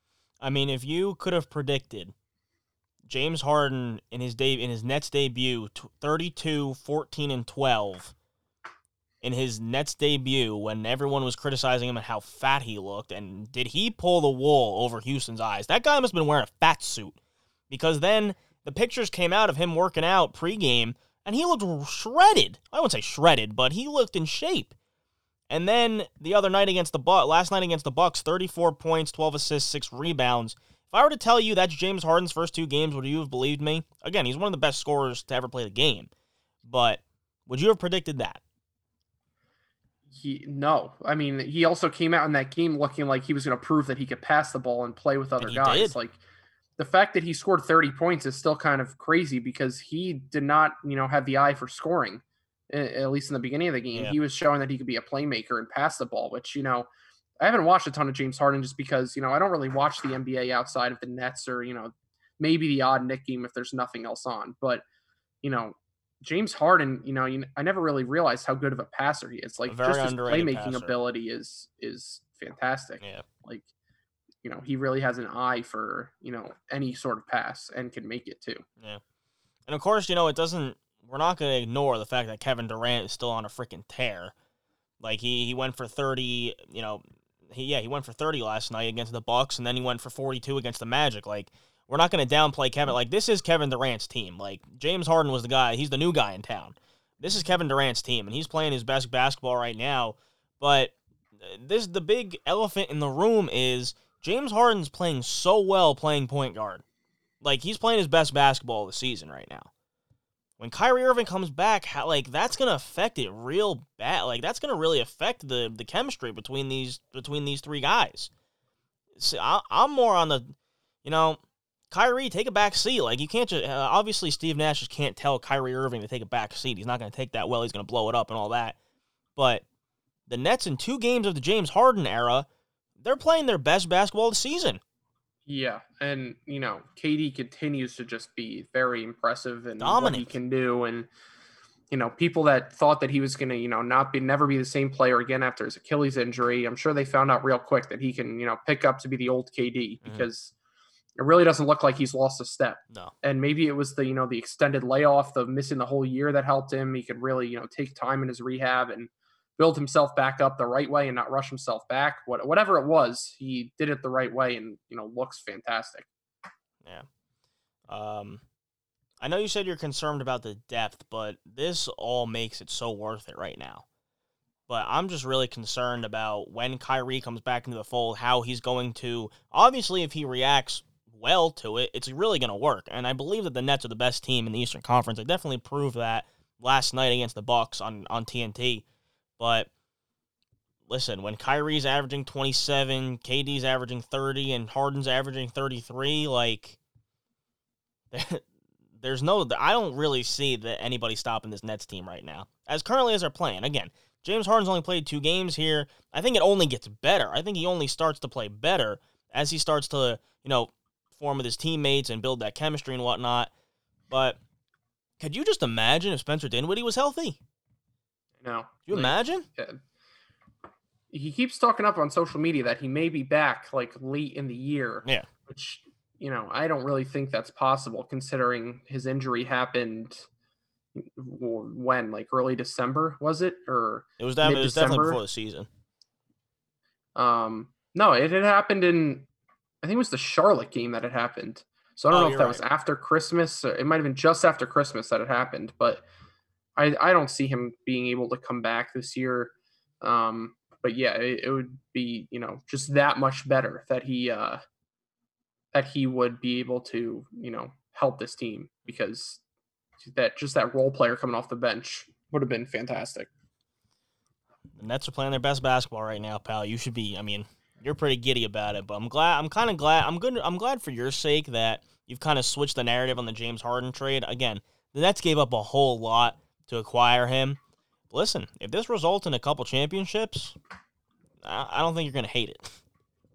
Uh, yeah, I mean, yeah, but you know, it's just you know, I think the fear of, holy crap, this could you know, go very south. Could you know, it, it they pretty much gave up everything that Nets fans you know looked forward to for however many years. Right. You know, the develop we've watched the development of of uh, Jarrett Allen and Caris LeVert for four years now. Like it was just hard to trade all that away for one guy. But you know, now that you see it, and you know, there's always there's also all those question marks surrounding James Harden, and you know, it just you just needed to see it. I think to as a Nets fan to you know gain some confidence in in the move. So, um, when are we gonna plan our where we're gonna be standing for the parade? You said because uh, you asked me. I think you asked me on here or, or privately. I don't remember. But I told you I would come to the parade with you. I would come to the parade with you, if that's a thing. I hope it is because this city needs a parade. It'd be great. Been starving for some kind of parade.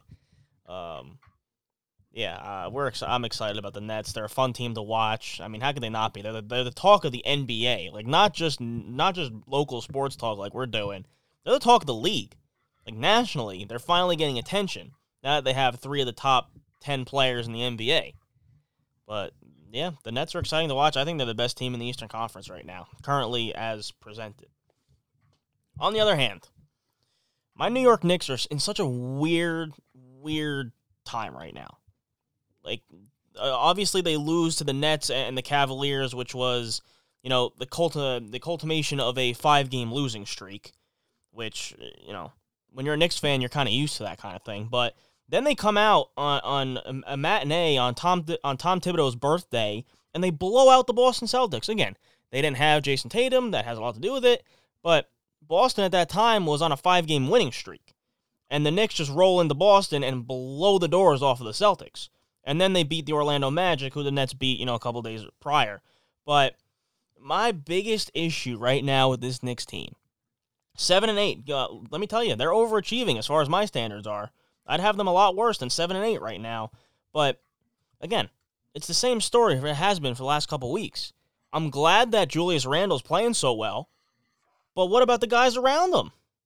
Well, what about everybody else? All right, Julius Randle's averaging 22, 11, and 6 a game. That's great. 30 against the Nets. They couldn't defend him. 28 in the loss to the Cavaliers. 20 plus in the in the back-to-back wins that they've had against Boston and against the Magic. But guys right now in this Knicks team are just not like producing offensively around Julius Randle. And I get it that they're a really good defensive team. They're number one in defense. Uh, they're, they're the number one defense right now in the NBA. That speaks volumes about how you know how good of a coach Tom Thibodeau really is. But guys like are like guys that you really thought were gonna break out and compete offensively. RJ Barrett leads the pack.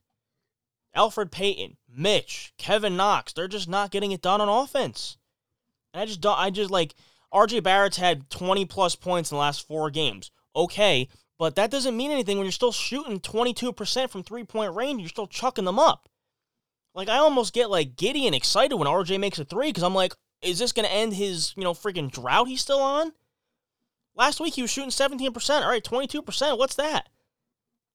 I still think he needs to stop shooting threes. I mean, like, He's just not that kind of player. Like we said last week, you you even validated it for me, pal, that he wasn't a good three point shooter coming out of college. I just don't think he ever will be. And, it, it, you know, and, and where the NBA is at right now, I just don't think he's like that. Elfrid Payton, he's fine.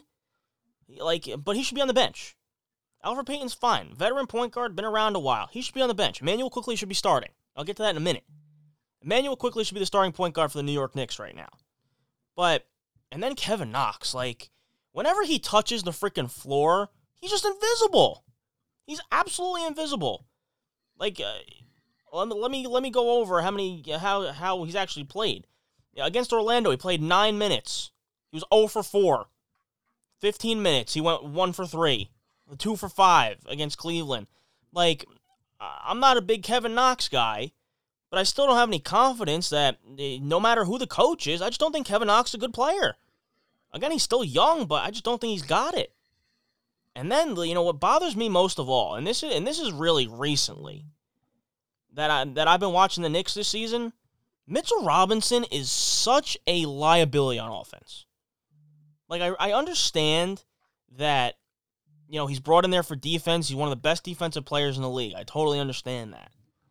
But just imagine for a second, Knick fans, basketball fans, just imagine for a second if Mitchell Robinson had some kind of offensive repertoire, a a hook shot, a a post up move, something.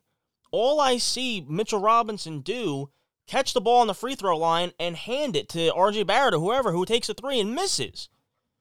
Like I would like Mitchell Robinson to start, you know, he teased it on, on Instagram. All right, I'm about to have to bring it out. Bring what out?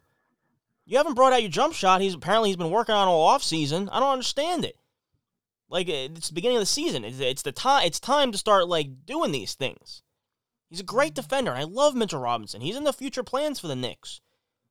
But like, again, am I am I happy that he was, you know, the single season um, field goal percentage uh, leader last year? Sure. But like, and he's shooting 64%, but they're all on putback dunks. Like, they're not actual shots. Of course, you're going to shoot well from, from the floor when that happens. And he's a rebound machine. I get it. But the one positive that continued, other than Julius Randle and the, the, the job Tom Thibodeau is doing, is Immanuel Quickley. Like this kid is on the rise. I can't I can't say it enough. Like he's been in double figures the last four games off the bench. This guy this guy's amazing. Like he doesn't like his floater does not miss. He, he like I and and you know what's funny? Like I was all hyped about uh, Myles Powell and Obi Toppin, but 19, 23, 17, and 11. That's how many points he's scored in the last four games. And he and he's been lights out. He's been the he's been the Knicks' best player other than Julius Randle. Eh, you know, and t- and coach and Tom Thibodeau is making is looking to make a change. Change number one, two, and three is you start Immanuel Quickley at point guard, and it shouldn't even be a discussion the kid shows he can play. He can do everything. Shoot threes, he, he dribble drives and floats it up and he sinks it. He can dish a little bit, but I don't know, man. I'm at a weird place with the Knicks right now. They're seven and eight. I'm I'm happy that they're this, you know, they're only one game below 500. That's how low my standards are for the Knicks right now. Obi Toppin starting to finally, you know, show what he's got a little bit. You know, being healthy and whatnot, but man, the Knicks just like they're 29th in points scored. They're only averaging 101 points per game. This ain't the NBA we're living in anymore. The Knicks just I mean I'm I'm proud that they're hustling, they're they're good defensively and all that, but you got to score points in the NBA. I don't know if you have anything any opinion Scott, but that's what pisses me off the most. Like Julius Randle, a guy that's not going to be that probably is not going to be on this team in 3 years it's it's going to be, you know, the young guys leading the helm. You know, I'm a little concerned, like especially RJ Barrett, Kevin Knox, but I'm encouraged by guys like Immanuel Quickley. I don't know what you have, but if you want to comment. I mean, you know, not to bring Nets into this, but the reason why the Nets win is because they score points. Like right. you can only play so much defense in the NBA. Eventually, you know, high power scoring teams are going to be able to outscore you, no matter how good your defense is. Um, yeah, I really haven't watched the Knicks other than you know that Nets game where you know Julius Randle looked good, but RJ Barrett couldn't hit you know the broadside of a barn. And um, what's the deal with like Obi Toppin? Why are they like not playing him? Well, he's been um, well, they didn't play him hurt. for like he's been hurt for a oh. while. I mean, he's only played five games, but there was one point where it was his first game back, and he came he came in for 57 seconds. Like that was it. I'm like, yeah. what, I'm like, what's the point there? It seems like Thibodeau like doesn't like him or something. Yeah, I, I don't but, know. Uh, I don't know what the deal is. I don't know. Who knows? Like, I I just see the Knicks having, a, and this isn't like bias or anything. I just see the Knicks having a long losing streak at some point. Like long as in like five plus. Like, I mean, they already had a five game losing streak. Well, it's gonna be longer than that. Oh God, hell, God help. Maybe because I, I don't know. Tom Thibodeau, I feel like just runs his guys into the ground. Like he, there was that one game. I don't know why I'm so like fixated on this, but like he played one. There's one game where he played seven guys the entire game, Yeah. and that was it. Yeah. Like most of them played forty. That's what he's known. minutes, That's like- what he's known for, though. That was the, that was the big issue. That was one concern about the Knicks hiring Tom Thibodeau in such a young, you know, young core. Yeah, I, I, the Knicks don't have the depth to do that. Like, I just don't think that he's going to be able to sustain to sustain that kind of thing. Like, they're going to be dead by the All Star break. Right. And you know, like Julius Randle is averaging 37 minutes a game. RJ Barrett 30. Like, there's no way at the rate that RJ Barrett is shooting, he should be averaging 37 minutes a game. Elfrid Payton 29. That should be Immanuel Quickley. Yeah. Should be. He's averaging 18 minutes a game. All right. Play him. He needs to be the point guard. Has to be. He does everything right. He doesn't do anything wrong because he's great. Fantastic. All right, we'll break one more time and uh, Tri State Sportsbook, and then we'll end this one. All right, we'll talk to you guys in a second. All right, ladies and gents, Tri State Sportsbook. Let's win you some money, maybe. Kids with the kids. Show me the money. Winners, winners, winners, winners, winners. Scott, would you like to go first, pal? Sure. Um, there's a big hockey game in New York City tonight. The Hudson River Rivalry gets its first installment of 2021 in the books tonight. Um, I don't know if this is messing up the picks I have here, but I have two picks for this game. First, I'm going to take the Devils plus one and a half uh, at minus 205. I don't know if that's making the the parlay odds less sufficient, but and then I'm also taking the under six goals. I think Mackenzie Blackwood uh, is a stud in net. The Devils still haven't allowed a five on five goal um, in two games. Jack Hughes looks like a beast. Uh, three points through two games. Miles Wood looks like he could, you know, be maybe a 20 goal scorer this season. Knock on wood. My new hope. favorite player. My new favorite player. Igor Sharangovich. Oh, New favorite. yeah, he's he's gonna be a stud. I don't know why I said Dmitry Kulikov. I just kind of threw a random name out there. Igor Um, Sharangovich. That was a great goal. A great pass from David Severson too. Listen, I, I told you after game one. Game one was hard to watch. Gotta be honest with you. Told you after game one. I go, this Igor kid's got something, or whatever. His, I go, I go. and I actually said number seventeen. Igor. Igor Shesterkin. Yeah, Shesterkin. Did you No, see his pre his pre uh, his post game interview? It was very cute. Erica Walker was asking him a question. He goes, "This question's hard for me. I don't understand." And then he goes, okay, bye bye. Ye- one one of his quotes. Hold on, I have to find it. He um, Maybe I can find. I'll, maybe Uh, I'll find it and pull it up here. let's see. I have to. Oh yeah. Uh, the, I guess he was asked about uh about scoring the goal. He goes, "The boys, they happy I score, they hug." and he also goes, "Steve O pass. I try. I try score. I score." That's just everything you want. Really, everything you want. so funny. Big props for him for trying it. right? That's what I'm First. NHL goal, second NHL game gets thrown into an English interview on that on TV, and you know he, uh, you know, uh, he honestly didn't do too bad. No. All right, hold on. I got it right here. you Thank you for so doing much. this interview with us. And I'm sorry that we, we can't do it face to face, but go enjoy this win and congratulations once Thank again. Thank you so much. Bye bye. Bye bye. Well, what a gentleman. What a guy. Thank you so much. Bye bye. Bye bye. What a guy. That was a, that was a beautiful Um, goal though. Steve Cangelosi's call was also. Oh, All right, we'll play that too while we're at it. Oh, Kansas the ahead. best. Seven seconds to go. Taken here by Severson. Has Sharangovich. Walks in. He scores! Sharangovich! Oh, The first goal of his National Hockey League career in overtime. well, Steve Cangelosi is so underrated. So Oh, underrated. he's the best. I mean, the Devils like oh the uh the Rangers fans want to talk about who's their freaking announcer? Sam something. Sam Rosen. Sam they want to talk about him. Freaking, he's amazing. And we went from Doc Emrick, maybe the greatest hockey play-by-play guy of all time, Not even a question. to Steve Cangelosi. Mhm. Him and Ken Daneyko. I still miss Chico Resch from time to time, but Yeah. you can get a sprinkle of him on WFAN occasionally with uh, Matt Loughlin, also a fantastic uh, Met play him. by play by Met him play in guy. person one time. He seems like a nice guy. Very nice guy. Um, but the Devils have just been, you know, uh, blessed with great commentators. Doc Emrick, Chico Resch, Kanji. I mean, even Ken Daneyko, former player, he's he's very good to listen to too. Yeah. Gotta love Mr. Devil. Yeah. All right, we will, Um, back to the betting. but back, okay, so I have entry the dude the new reboot, reset. Uh, the, the the New Jersey Devils plus one and a half, uh, and under six goals uh, for the total. And then my last one, Duke sucks this season. Oof. It's the first time in years that both Kentucky, North Carolina, and Duke are not ranked. Um, don't know the exact year. I saw it on ESPN the other day, and I decided to forget that happened. Um, but I'm going to take Duke minus four tonight against Pittsburgh. Pittsburgh is a bad basketball team. Uh, Pittsburgh is also coached by a former Duke uh, assistant in Jeff Capel. Hopefully, uh, Coach K will know you know the ins and outs of Jeff Capel's basketball brain, Mm. and the guys that should be performing for Duke decide to perform, and they will cover minus four. So to recap, Duke minus four, New Jersey Devils plus one and a half, and the under six goals in Devils Rangers.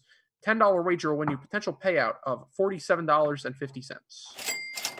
Pal, I'm with you on one of those. I got Duke minus four too, at Pitt. I know nothing about this game. Know nothing about it, but Pitt lost to St. Francis in their first game of the year. that's all I need to know. Then I'll take Duke minus four as well. I'll also take Syracuse minus four and a half. I love betting with Syracuse. I love the football You don't team. have very good uh, luck betting with the Orange. I don't, but I'm. But they're at home at That the was on the gridiron. They're at the Carrier on the Dome. gridiron. They're at the Maybe Carrier you'll get lucky on the hardwood. Maybe I will. They're at the Carrier Dome. They're playing Miami. I'll take Syracuse minus four and a half. My last one, I'll go to the, I'll go to the ice. I'll take the Washington Capitals plus one and a half at the Pittsburgh Penguins. Uh, love me some Ovechkin. Screw you, Sidney Crosby. That's all I got for that one. So Syracuse minus four and a half, Duke minus four, and Washington Capitals plus one and a half. Ten dollars plus four twenty will win you fifty-one dollars and ninety-eight cents. Yeah, Steve Cangelosi, so such an underrated, underappreciated announcer. I feel. He, he does a lot too. He calls soccer. Does I'm the Red Bulls, The Red Bulls. He's been calling college hockey on CBS Sports Network. The other day on Saturday, he called the Devils at one o'clock and then did a college hockey game on CBS Sports Network at like seven thirty or eight o'clock. He's a man of many talents. It's also interesting too for the Jets. They got two big game Bobs now, Bob Saleh and Bob Wischusen. Yeah, Bob Wischusen. I wish I wish he was on TV. It's so hard to. It's impossible to listen to the Jets on the radio, um, if you're not in the car. Like, you Or if you have a st- or if you have a stupendous FM radio, Bluetooth radio in your room, like I do. yeah. Um, My friend got it for me. you, you're welcome. Thank you. You can't you can't listen to it on the ESPN app, or you have to pay for it on like Sirius or like TuneIn Radio. Like in Connecticut, you can't find it on the radio, which is very sad. No, ESPN that- ESPN doesn't allow you to stream it. No, they can't. I, I don't Yeah. know if that's NFL rules It or is. I think it's NFL rules. They don't but allow you to stream it. It's so annoying. It is. I, I just just want to listen. And like, there's no Connecticut affiliate. At least like here in Connecticut, I think there's. Uh, luckily, I get 660 on AM, like for the Yankees. Yeah. But I'm pretty sure there's a separate Connecticut affiliate that the Yankees have that plays that you know has the games on. The Jets, like you, you can't find one. If someone knows of one, let us know. But I Yeah, can't please. find it. Yeah. Like I can't listen to ESPN radio. Like I guess I can listen to it on the app now, like the Michael Kay show or Carlin or whatever. I can listen to that on the ESPN app, but I can't listen in the car because I don't get 98.7 and they don't have a an AM frequency. Well, I mean, you- you're more of an FAN guy anyway, so Yeah, but you know when there's commercials on FAN, I like to go back go to ESPN because I don't want to listen to commercials. true. Nobody likes commercials except for our commercials. Have you ever listened to Bart's show on ESPN? Uh, here and there. I think it's I think it's in the time where I'm working, so it's kind of hard They for me to they move their whole like lineup. Like Yeah, their morning done that a show is from like five to eight in the morning, and then they have Keyshawn, Zubin, and whoever the heck else they have on that show from Mhm. like eight to ten. Then they have the Stephen A. show from like ten to eleven, and then Bart's is like eleven to one, and then someone else. I think maybe uh or K shows from might- three to is it three? seven. Three to seven. It's like a whole different lineup. And then Oh. Carlin, I think it's from like seven to eleven or something. They stream Carlin's show on Twitter now. I saw that last night Oh, do they? on their on their Twitter page. It was streamed. Well, I mean that's live radio. If you want go to New York Sports Talk on a podcast, you come right here. This is where you come. This is where you come. All right, so that does it for another episode of the Tri-State Sports Beat. Thank you all for sticking around. I hope you all enjoyed it as always. Follow us on Twitter, Instagram, and Facebook, and all social media at TSSB Pod, so you can listen to us on the podcast, of course, on Apple, Spotify, Radio.com, and the iHeartRadio app, as well as any of your favorite podcast platform, and of course the 24 7 Tri State Sports Beat fan line, 862 260 4315. And of course, you know, follow us on social media, all that good stuff. We got extra clips for you guys. Joe's got some edits coming out, a nice Robert Saleh Jets one coming your way on Instagram this week, so that'll be fun. So thank you all so much for listening. We'll see you next time on the Tri State Sports Beat. Namaste, and keep listening to the Tri State Sports Beat. Goodbye.